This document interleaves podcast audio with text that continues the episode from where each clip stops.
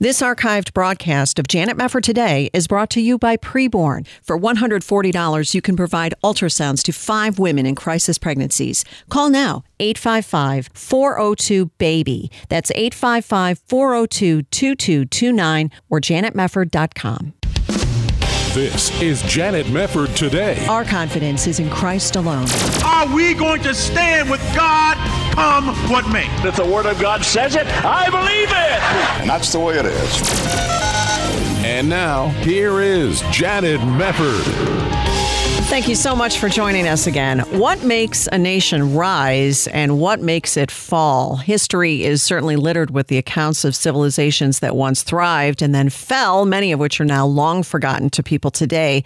But it's an important question for the United States because, as my next guest notes, there is considerable evidence that our country is subject to stresses that could well be critically damaging.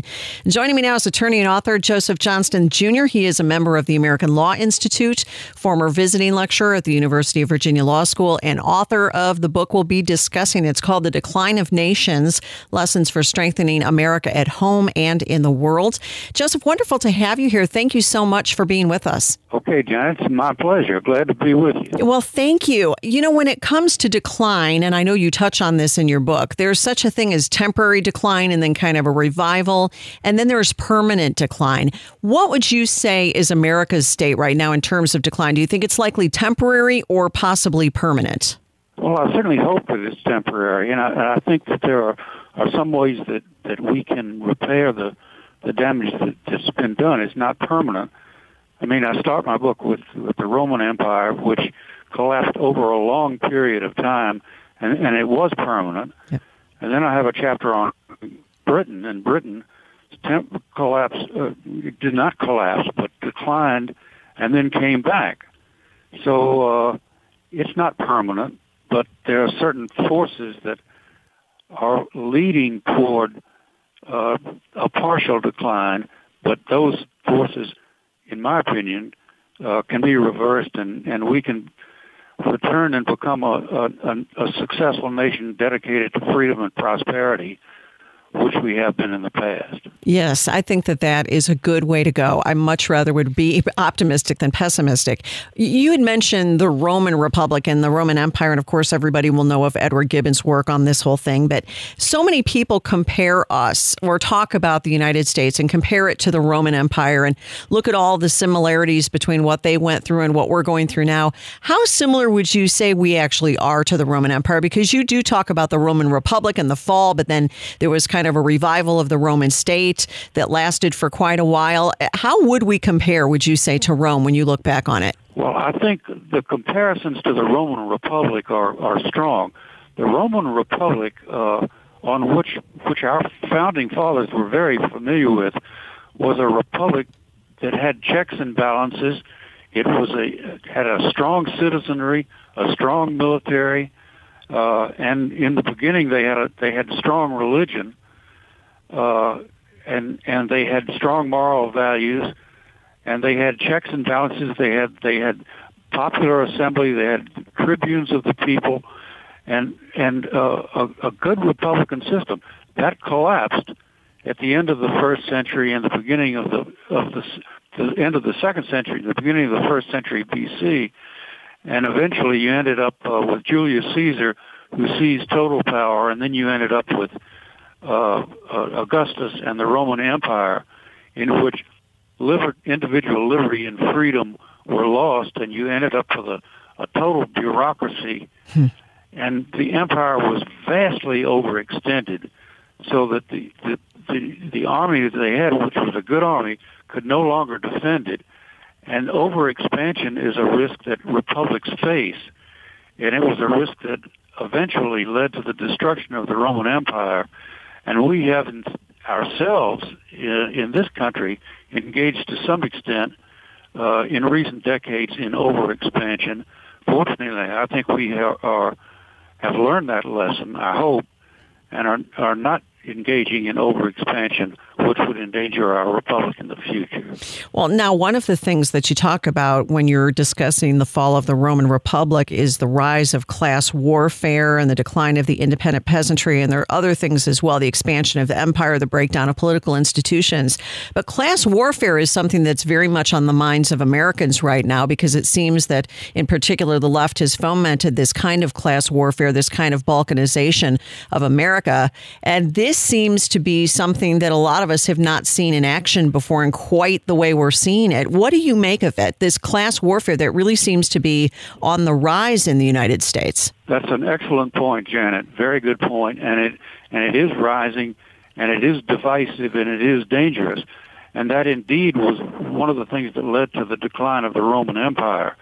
Uh, you had you had uh, class warfare beginning, I guess, probably with the revolt of the Gracchi in the end of the first century BC, and then on into the to the uh, formation of the Roman Empire, and you you had a clash of of, of, of classes. The the plebeian class was looked down on by the aristocracy, and the aristocracy, and then the, the empire itself became a bureaucracy which favored the elite classes over the ordinary people.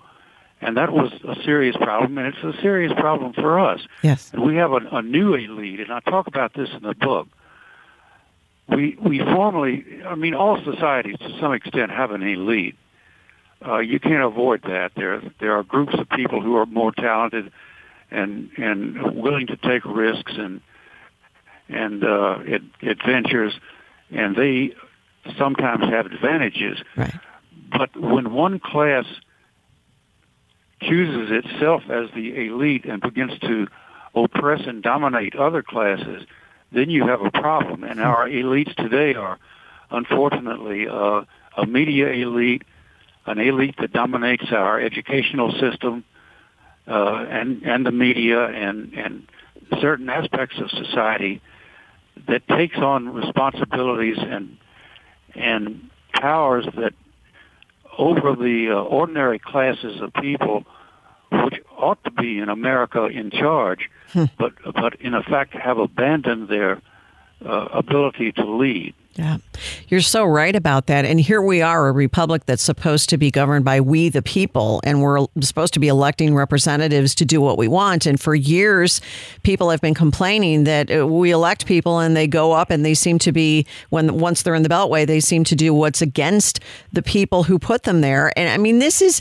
uh, this division is really becoming more stark and more scary for a lot of Americans, particularly when you're seeing elites like big tech censoring ordinary Americans Kicking them off their Facebook pages for saying things that uh, perhaps Mark Zuckerberg doesn't like. I mean, uh, this kind of thing where you have the elite silencing people whose opinions are not okay with them, where does that end and how do you actually fix that?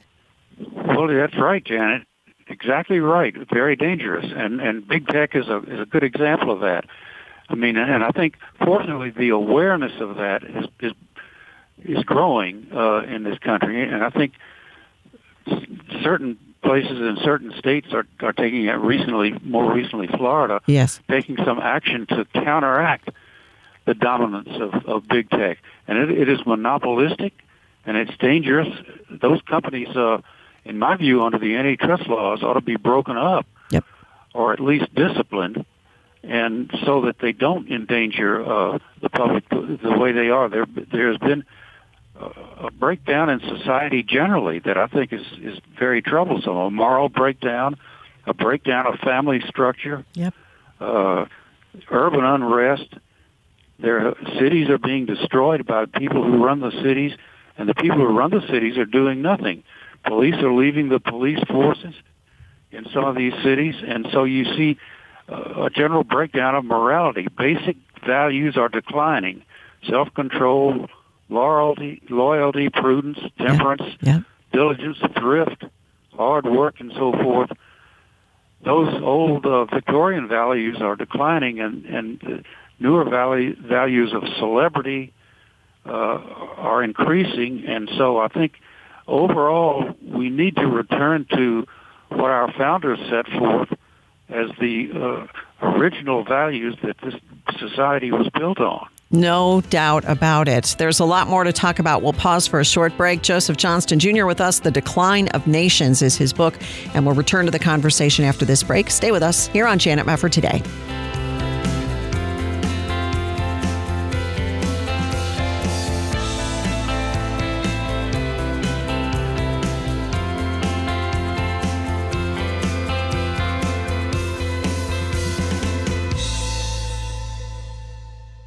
Emmy was in a bad relationship when she found out she was pregnant. Her boyfriend told her to get an abortion, which she seriously considered. I knew that if I got an abortion, a part of me would be broken. Emmy went to a preborn center in need of guidance. They honestly were able to put every fear at ease and let me know that it was going to be okay. I couldn't imagine my life without him. Because of them, he's here. Preborn clinics introduce moms in crisis to their babies through ultrasound while providing hope, love, and the gospel of Jesus Christ in action. Would you join Preborn in helping more moms choose life? For $140, you can sponsor five ultrasounds and help rescue five babies from abortion. And this month, through a match, your tax deductible gift is doubled. To donate, call now 855 402 BABY. That's 855 402 2229. 855 402 2229, or there's a preborn banner to click at janetmefford.com. Hi, this is Janet Mefford. Did you miss the deadline to sign up for a healthcare program at the end of 2020? If so, I have good news. A special enrollment period is taking place now through August 15th, meaning that if you're looking to enroll in a new healthcare program for 2021, you can do so without the need for a qualifying event. More than 200,000 Americans trust Liberty HealthShare for their healthcare needs. Liberty HealthShare is a nonprofit healthcare sharing ministry that offers affordable healthcare sharing programs starting as low as $199 per month. Liberty HealthShare gives you the ability to choose any doctor or hospital across the nation. Memberships are for individuals, couples, and families, offering a variety of options to best suit your medical needs. Discover more about the power of sharing at libertyhealthshare.org slash JMT today. For more information, call 855-585-4237, 855-585-4237, or libertyhealthshare.org slash JMT. You're listening to Janet Mefford today. And now, here's Janet. Welcome back. So good to have you with us, and great to have with us Joseph Johnston Jr., member of the American Law Institute and author of The Decline of Nations Lessons for Strengthening America at Home and in the World. And I love looking back at history. Joseph, as you've done in this book, you look at Rome, the Roman Republic, the Roman state, for example, the British Empire. This really helps us to put our, you know, our current situation into context and really think deeply about this decline that we're seeing all around us. You had mentioned before we went to the break, and I think this is such an important point that we're seeing a breakdown, a real breakdown across the the United States, a breakdown in family, as you mentioned, urban unrest, the destruction of our cities, police are leaving their posts, and people are calling for them to be driven out. This has to do with the character of our nation, obviously, and putting aside a lot of the great values upon which our republic was strengthened and was able to prosper for so many years. How do you see the importance of moral character in terms of keeping a republic afloat? Well, I, I see that as very important. In the 20th century, what we saw was a growth of moral relativism. Yes. That is, we are losing moral authority. You saw that beginning in the uh, 20th century, and I, I discussed this in the book. Uh, when the founding fathers founded this country, they founded it based on moral, certain basic moral principles and I, I listed some of that uh, earlier in our conversation. Uh, and we are losing those principles today, and part of that is is uh, attributable to a decline in religious observance. Yes, which I talk about in the book. Uh, the United States was founded by people who believed that religion is necessary to the survival of Republican principles. And George Washington, among others of the founding, founders talked about that. I quote him in, in my book. Uh, Washington said, of all the dispositions and habits which lead to political prosperity, religion and morality are indispensable supports. Yes. And common sense tells us that, and we know that. And uh, the Christian religion, of course, uh, advances that. In the 20th century, the profession of religious belief seemed to decline over a, a long period of time and was replaced by a philosophy of relativism and subjective justice rather than objective justice. Right. And uh, uh, American society became, as I say in the book, intoxicated with per, a doctrine of personal self-fulfillment. Hmm. And with those spheres of activity uh, open to the sovereign individual, but there's a limit to limit to unlimited self-realization. Sure. There has to be some transcendental purpose, some purpose that goes beyond the uh, power of the individual. Otherwise, uh, everything uh, can be can be justified. As Dostoevsky said, uh, if God is does not exist, then everything is possible. That's right. That's exactly right. Love him. and this is so important because more and more we're seeing the state take a kind of sovereign role in people's lives as uh, you know Christianity declines, church membership is on the decline, and we see these numbers year after year after year. One of the things that I love that you say in the book is that the great attraction of America used to be that anyone could come here and make it. This is what you're basically saying, and now we increasingly have people and companies wanting to be bailed out by government. And this also touches on the issue of the, the lack of self reliance and discipline, but also the out of control spending of government. You can't have people continually turning to the government. What are we, $25 trillion now in the hole? At some point, we have to pay the piper. And it seems a lot of Americans have forgotten that. You can just play this game only so long. At what point do we end up just in financial calamity? Well, that's exactly right, Janet, and uh, and you're right. As a matter of fact, it's more than 25. The the, Fed, the national debt is approaching 29 trillion dollars. Crazy. That's trillion with a T. Yeah. I mean, how can you possibly deal with a, with numbers like that? And the, the present administration is proposing an additional six trillion. That's trillion with a T of spending on top of what's already being incurred and uh, they're proposing some kinds of enormous tax increases. All of those things hurt the economy. Yep. Regulatory and tax burdens are getting worse. The federal government is spending unbelievable amounts of money. That's going to lead to a, a worse economy, lower productivity, higher taxes, over-regulation, and a disincentive to work. Right. We already have unemployment benefits that are so high that they're discouraging people from going back into the workforce. Wow. This is a very dangerous situation. Yeah, it's terrible. It's absolutely terrible. And at a point in history where a lot of these companies are trying to get back on their feet again after the pandemic and all of the financial hardship that a lot of those businesses suffered. And they're out there having to raise their wages so high just to try to find basic people to come in because people would rather, in many instances, take unemployment than go back to work. I mean, that also speaks to our moral character, doesn't it? Because that's not typical of America. Uh, you know, what was typical of America, at least when I was growing up, was everybody wanted to try to work hard and be responsible and make it in America, as you say. And those days seem to be waning a bit. Absolutely. Yeah, it's Absolutely. just depressing. I mean, you now have you now have not only fiscal irresponsibility, but as I said before, a, a breakdown of the family and marriage and, and society, and yep.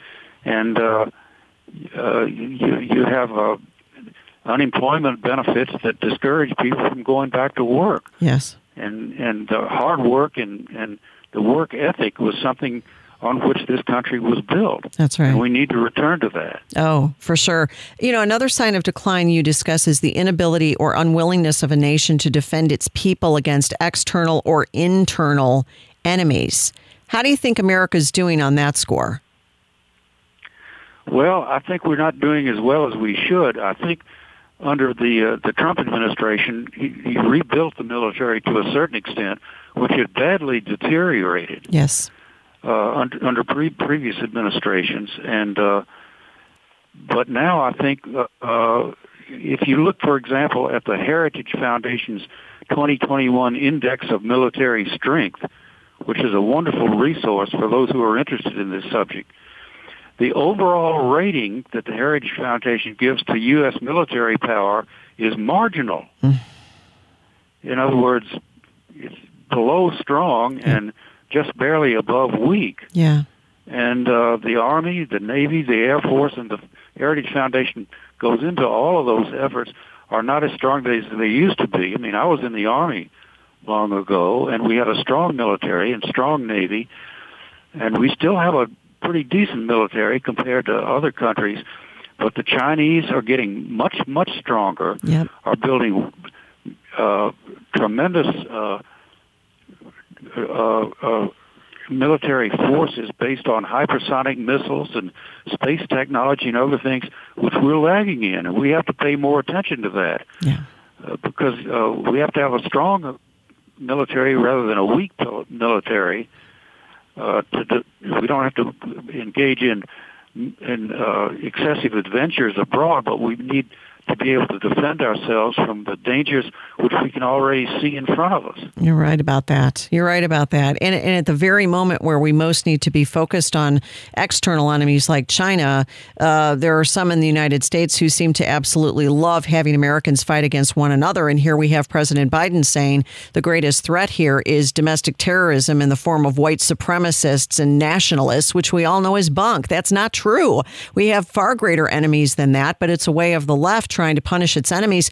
It's so foolish because at some point, this is just going to explode. It's going to backfire, I fear, in such a way that uh, it's going to be impossible to correct. And yet, you are optimistic. What What would you say we need to do as a nation? And, and listeners who are hearing our conversation, what should we be focused on to try to rebuild this country and reverse this decline? Because I think you're right; it's not hopeless.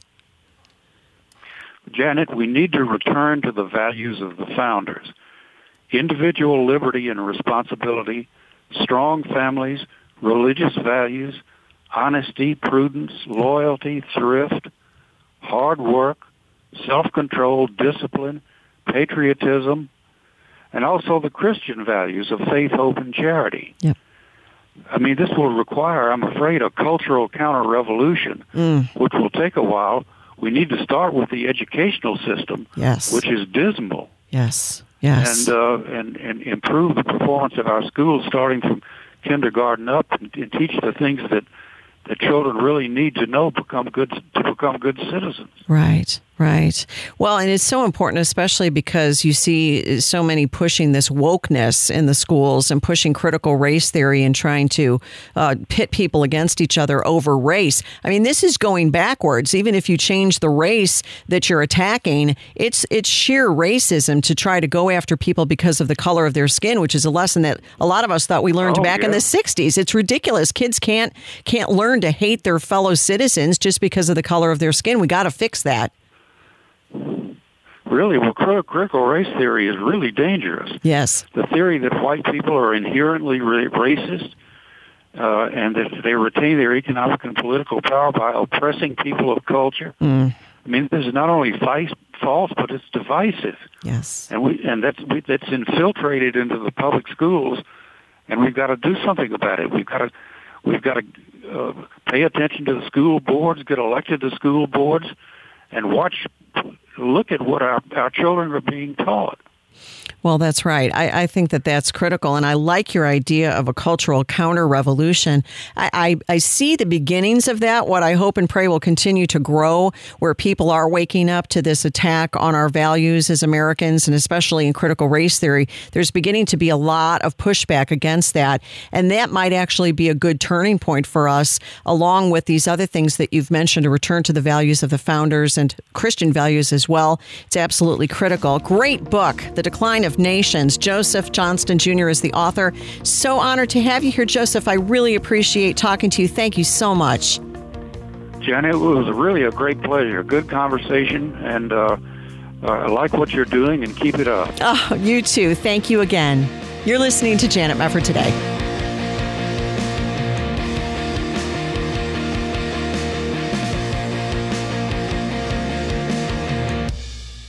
This archived broadcast of Janet Mefford Today is brought to you by Preborn. For $140, you can provide ultrasounds to five women in crisis pregnancies. Call now, 855 402 BABY. That's 855 402 2229 or janetmefford.com.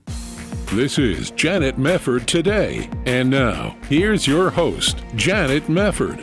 It's interesting to see how things are morphing in the media concerning the Wuhan lab.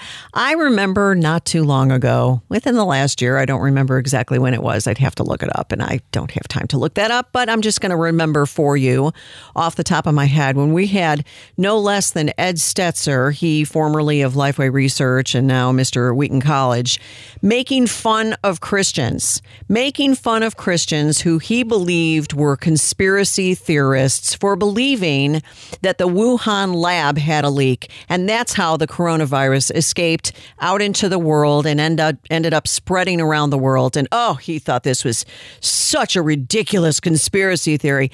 I wonder what Ed Stetzer is saying now. And you know, the Gospel Coalition was the same way. You always have these very snooty liberals over there poo pooing any idea that you would ever distrust the government. Well, they distrust the government if a Republican is in the White House. But if there is a Democrat in the White House, or if there are Democrat lawmakers who are saying something, then you can take it to the bank. Because if there's one thing we can say about liberals, it's that they always tell the truth. Okay, sure. Well, let's look at what's going on now. We now have President Biden ordering a closer intelligence review of what he claims are two equally plausible scenarios of the origins of the COVID 19 pandemic.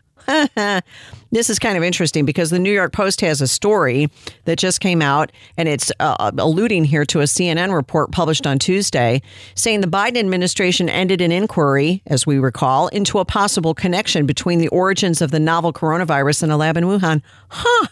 So, when the Trump administration wanted to do something to look into the origins of COVID 19, the Biden administration shut it down. The State Department, they say, launched the previously undisclosed inquiry last fall under Trump, but the effort was shut down this spring because of concerns about the quality of its work. Oh, right. That that was why. Oh, wait a minute. I, I keep forgetting the cardinal rule. Liberals always tell the truth. And if I ever have any sort of doubts in my mind about what a liberal is telling me, whether it's the media or whether it's a liberal politician, then clearly I'm a conspiracy theorist. And I'm probably wearing a tinfoil hat. And I probably, I don't know, whatever. I probably believe in some kind of wacky UFO conspiracy. You know, just QAnon. Just add it onto my resume because if you question liberals, clearly you're a conspiracy theorist until it's shown that in fact you were right in the first place. We can talk about stolen elections next, but let's stick first to COVID 19. Allies of Mike Pompeo, who was Secretary of State under President Trump, were looking into the possibility that the coronavirus pandemic may have started in the Wuhan Institute of Virology and not in nature. Well, it wasn't so long ago that I did a whole show on Nicholas Wade's piece. He was the three decades long New York Times science writer, probably the most eminent science writer in the media in the United States. And he did a whole long piece in Medium, which I went into in detail. You can go on my website and find that show in the last couple of weeks if you want to re listen to it or listen to it for the first time. His whole thing was according to the evidence, and it was very neutral. I mean, he was not trying to take one side or another, he was actually trying to be very scientific if you look at all the possibilities, the two main possibilities that it came out of nature or it was leaked from a lab, and then there was one more possibility that was way off the mark that wasn't even really being taken seriously. But if you look at the main two theories, he said there's no evidence that it came from nature, none. And you can go into the details on this. So who knows if this made a big difference. But now Biden is saying, oh, well, you know, we, we have to assess what's going on here, and we need to have a closer intelligence review. He's ordered this. And he talked about the two equally plausible scenarios of the origins of COVID 19. They're not plausible. Go back and read Nicholas Wade's piece. Not that Biden would read that piece, but there it is. So, what's interesting to throw into the mix here is the fact that the Wall Street Journal came out with a report, quite interesting reporting this week that three researchers at the Wuhan lab had been sick with COVID 19 symptoms back in November 2019, shortly before the first case of coronavirus was reported. Um, this was from a previously undisclosed U.S. intelligence report. Quite interesting. Three researchers got sick before there was ever a first case of COVID 19 announced publicly. Hmm. Now, you'll recall the World Health Organization did a quote unquote investigation, and they put onto the investigation team Peter Daszak, who was involved in funding that gain of function research at the Wuhan lab. And we went into all of that a few weeks ago. But this was kind of interesting because Dr. Marty Makary from Johns Hopkins was, uh, uh, was interviewed by Harris Faulkner over on Fox about this. And she asked him, How common is it for people working in a lab to get so sick that they have to be hospitalized? This is what he had to say. Cut one. Lab accidents are very common, and this information that three lab workers were seen and evaluated and hospitalized is enough circumstantial evidence now that it's no longer a lab hypothesis. It is the default conclusion. And we can call for more investigations all we want, but we're not going to get it. We're not going to get witness protection for those key sources. We're not going to get the original samples. They've probably been destroyed. We probably have all the info we need right now. I hope Ed Stetzer is listening to Fox News. Of course, he believes Fox News is all conspiracy theories day and night, 24 7, 365 days a year. So I don't think we're going to move Ed from his position necessarily. But how about this one with Republican lawmakers continually drumming this louder and louder drumbeat to get rid of Dr. Anthony Fauci? Oh, we should have done this long ago. This is from the New York Post. Republican lawmakers calling for him to be fired amid his litany of shifting opinions on the coronavirus, its origin, and his stance on an investigation into the Wuhan Institute of Virology. Fauci is coming under fire from congressional Republicans who point to his admission that the National Institutes of Health earmarked $600,000 for the Wuhan Institute of Virology to study the possibility that bat coronaviruses could be transmitted to humans. That's kind of interesting because when he was put on the spot by Senator Rand Paul about this, he told him he was entirely incorrect. Now he's backpedaling a little bit. This guy can't be trusted. He told members of a House Appropriations Subcommittee on Tuesday that the money was provided to the lab through the nonprofit Eco Health Alliance and funded a modest collaboration with very respectable Chinese scientists who are world experts on coronavirus. You the bat lady? Right, but that's what Senator Paul said to begin with that they gave money to the Eco Health Alliance, which turned around with Daszak and funded the Bat Lady. Exactly. That's what we've said from the beginning here. That's what Nicholas Wade talked about in his article. That's what's been out there for quite a while. Now he's admitting it. But Fauci emphatically denied that the money went towards so called gain of function research. Okay, well, we've already had people who are experts in bio uh, safety refuting that and saying this guy's just lying. I'm not saying it. There are other people in his own field, well, not his field because he's a bureaucrat, but in, in the field of science, which liberals love to trust without any equivocation, who've said that Fauci isn't telling the truth and I'm on, on board with that. Now, this is interesting because Representative Mike Gallagher, a couple of weeks ago, called for an investigation into the origins of COVID 19 to prevent the next pandemic. We've got these pieces of legislation that are going forward. And this is this is good. I mean, obviously, we're going to have some difficulty here getting these through, but it's important for the effort to be made because everybody ought to be caring if their government is lying to them. And if you have people who are considered to be the COVID 19 gurus who are constantly flip flopping according to which way the wind is blowing. So you have, for example, Representative Marjorie Taylor Greene introducing a bill to fire Fauci, and that was after Representative Warren Davidson got behind the Fired Act, which was introduced as well. And this was the, I love the acronym here. The Fired Act stands for Fauci's incompetence requires early dismissal. I agree. And in in the legislation for the Fire Fauci Act, it would remind the American public that Dr. Fauci is the highest paid of all 4 million federal employees, including the president. He makes over $430,000 a year.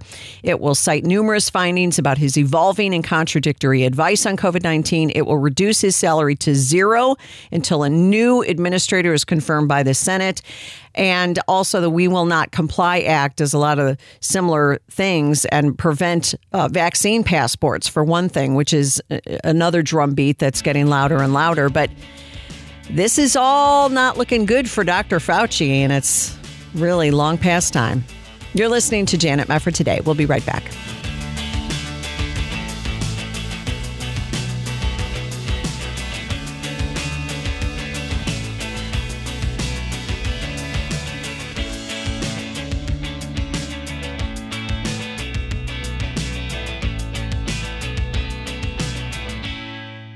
Fellow Christians are suffering in Africa. This is Janet Mefford. Pastor Lumo ministers in Mozambique near the Indian Ocean. He's been beaten and jailed many times, not merely for what he believes, but for how he lives out his faith. You see, Lumo has been quietly and faithfully sharing the gospel with Muslims, and many are coming to Christ. But extremists have assaulted Lumo, his family, and many in his church. But they're not asking for an end to the persecution they face. Instead, they're praying for God's word to endure and persevere as new followers of Christ. I've seen people being changed by reading the scripture. Giving a Bible to somebody is the greatest gift you can give somebody in life. Through the ministry of Bible League International, you can send God's Word to a new believer in Africa. $5 sends one Bible. $100 sends 20. Call now 800 Yes Word. That's 800 Y E S W O R D. Or there's an Open the Floodgates Bibles for Africa banner to click at janetmefford.com. Many people in developing nations have no access to desperately needed medical care. That's why Mercy Ships brings volunteers aboard our hospital ship, the Africa Mercy, to give the world's forgotten poor the free medical care they need.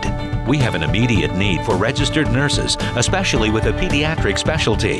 As a volunteer nurse, you won't just give life altering health care, you'll receive so much in return. It's an amazingly rewarding experience. You'll give hope and make a difference in the lives of those who have virtually no access to medical aid. It's such a fantastic thing to do. Everybody who I've met on this ship either wants to come back and do it again or they're already here for the second, third, or tenth time. So, what are you waiting for? Show mercy to someone today. I would say go for it. Get more information and learn how to apply by visiting mercyships.org forward slash nurses. That's mercyships.org forward slash nurses. You're listening to Janet Mefford today. And now, here's Janet. This is really interesting. The Heritage Foundation notes that Congress recently expanded Obamacare with temporary subsidy increases, and now liberal lawmakers are already trying to make these expansions permanent. The problem, as Heritage points out, a permanent Obamacare subsidy expansion would benefit primarily Guess who? Wealthier people, those who already have private coverage and insurance companies. And it might also induce employers to drop employees' existing coverage, which would force workers into a government program with high cost sharing and narrow physician networks. Wow, I guess you should have read the bill before you passed it, right? Going back to then House Speaker Nancy Pelosi the first time around. We're going to get some thoughts on all of this now from Matt Bellis, who's Chief Communications Officer for Liberty Health Share, a national national nonprofit healthcare sharing ministry. Matt, great to have you with us again. Thanks for having me, Janet. Sure thing. Well, we look at the American Rescue Plan Act, which spent about $90 billion in subsidizing free health insurance to the unemployed and making some of the highest paid workers eligible for premium assistance through the government. But now it's interesting. The CBO says this money didn't do much to increase the number of people with coverage. Now the Democrat politicians want to make the subsidies permanent, even though they increase the amount the government pays to health insurers on behalf of millions of people who already have subsidized coverage. I know for the average listener, it's like, what? What is going on? And what is your perspective on all of this?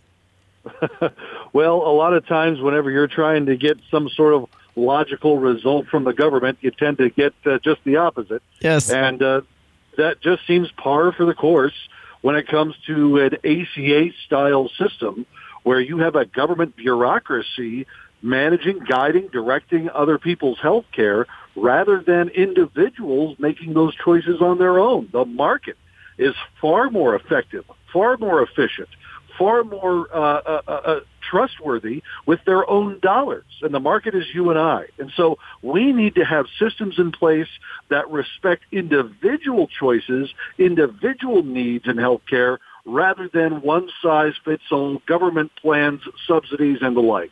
Uh, we, we, need to go back to the patients. Well, right now you you've pointed out something very fundamental here, and that is the difference between the government being in charge and a bureaucracy, as you point out, running things, as opposed to individuals managing their own healthcare costs as they do through the sharing at Liberty Health Share. Explain for listeners though, because there are still a lot of people out there who look at the government as the ultimate solution. Would you mind diving into a little bit more detail on the difference between the government and the results of the government bureaucracy running your healthcare versus, for instance, Liberty Health Share handling your healthcare needs through this wonderful healthcare sharing. Well, whenever you're looking at a third-party payment system, whether that is an insurance system or government or any system where the individual end user is not in charge or paying for the uh, product or service, uh, especially in healthcare, that third party does a worse job because they're using other people's money to be spent on other people. So it's a very ineffective way at taking care of someone's health care. We have seen over the past 10 years, just with the inaction of the ACA, a rise in costs, not a decrease in costs. We've seen at least uh, on, on some instances 25% of a rise in healthcare costs over the past 10 years, far above inflationary rates. Mm. Uh, we've actually seen a decrease in access, which increases the cost as well. We've seen rural hospitals close uh, over the past 10 years. And so with an encroaching government bureaucracy, you get just the opposite of what is promised. What's promised is lower prices, greater access, but what we end up seeing in the results is higher cost higher premiums, higher deductibles, and fewer access uh, options to health care. But what you get in return of uh, joining a program like Liberty Health Share, it's not Liberty Health Share managing, guiding, or directing your health care. We empower the individuals to take that power back. We give them the option to hold the power of the purse strings again guided their direct, uh, guide directed their own health care, uh, backed up by a community of people that will be there for them, share in their medical expenses whenever they have something that comes up that is unexpected and unaffordable. So that really changes the game around whenever you have individuals on the front lines of their own healthcare costs rather than some bureaucrat 3,000 miles away. Well, right. And cost wise, this also makes a difference, doesn't it? When you take the third party out of the out of the equation, it, it lowers your costs overall in terms of what you're paying when you're doing sharing versus using Obamacare exchanges or even private health insurance. We have unleashed the most powerful cost containment uh, uh, device in the known world, and that's the individual private pay patient. Being the one who is on the front lines of healthcare, asking doctors the right questions, figuring out what the costs of your healthcare should be, knowing how your healthcare is, is supposed to be run, being the one who is in charge of your healthcare rather than a third party decreases that cost ineffective with that is all of the cost containment measures that we go through in terms of negotiating bills, getting cash prices, having options when it comes to the price of your health care. So it, all of that combined gives the person a lot of options, a lot of availability, and a much lower cost in health care. Well, right now, this is kind of interesting. I was noting earlier that this expansion of subsidies could lead employers to ultimately drop employees' existing coverage. Now, that's a terrifying thought for a lot of people who rely on health care coverage through their employers. But again, people may be under the impression that the only alternative is government run health care. I mean, what do you say to people who are concerned about that issue? Well, I agree that there are certain aspects to our current healthcare system that are clearly broken. There are absolute uh, uh, problems in how things are priced. You could go to an MRI at your local hospital and just down the street uh, get another MRI, and there'd be a fifteen thousand dollar disparity. Wow. Uh, we've seen runaway costs and premiums go through the roof. But the answer is not more bureaucracy, uh, more oversight. It's less. We need to come back to a system where individuals have the power again to main, manage, guide, and direct their own health care, and they can do that through a system like Liberty Health Share that protects them during those times that are unaffordable, that are unexpected. Well, right. Now, when you talk about individuals managing and directing their own health care, talk about the specifics. What does that look like under Liberty Health Share and when you're engaging in healthcare sharing and, in a ministry of yours? Well, being a person who is owning your health care again, one means you get to choose your doctor and hospital. As long as your doctor and hospital is okay with you being a Liberty Health Share member, we have no problems. We're not putting that restriction on you at all. So being able to m- guide and manage who you're actually seeing uh, for your health care, that's the first thing. Right. Second thing is we're not going to dictate to you what you can and can't do in terms of the procedures that your doctor says are necessary for your health. So you're working with your doctor in conjunction with him or her to get to better health and not be so encumbered by a bureaucratic system that makes those decisions for you. And third, and probably most importantly, you have an option about where you're going to send your dollars. And that's really important. So not only do you have the choice uh, of, of who you're going to see, what is going to happen to your body, but know that your dollars are not being utilized in a system that is uh, is inconsistent with your values, that they are absolutely going towards things that do not violate your conscience, that go towards your health and the health of others. Well, right. So you're talking about things like abortion inducing drugs, paying for those sorts of things, which became a big controversy and understandably so under Obamacare, where we had all those lawsuits, where in particular there were Christians and Christian organizations saying, hey, listen, we don't want to have to pay for any sort of drug or any sort of procedure that would harm a baby in the womb.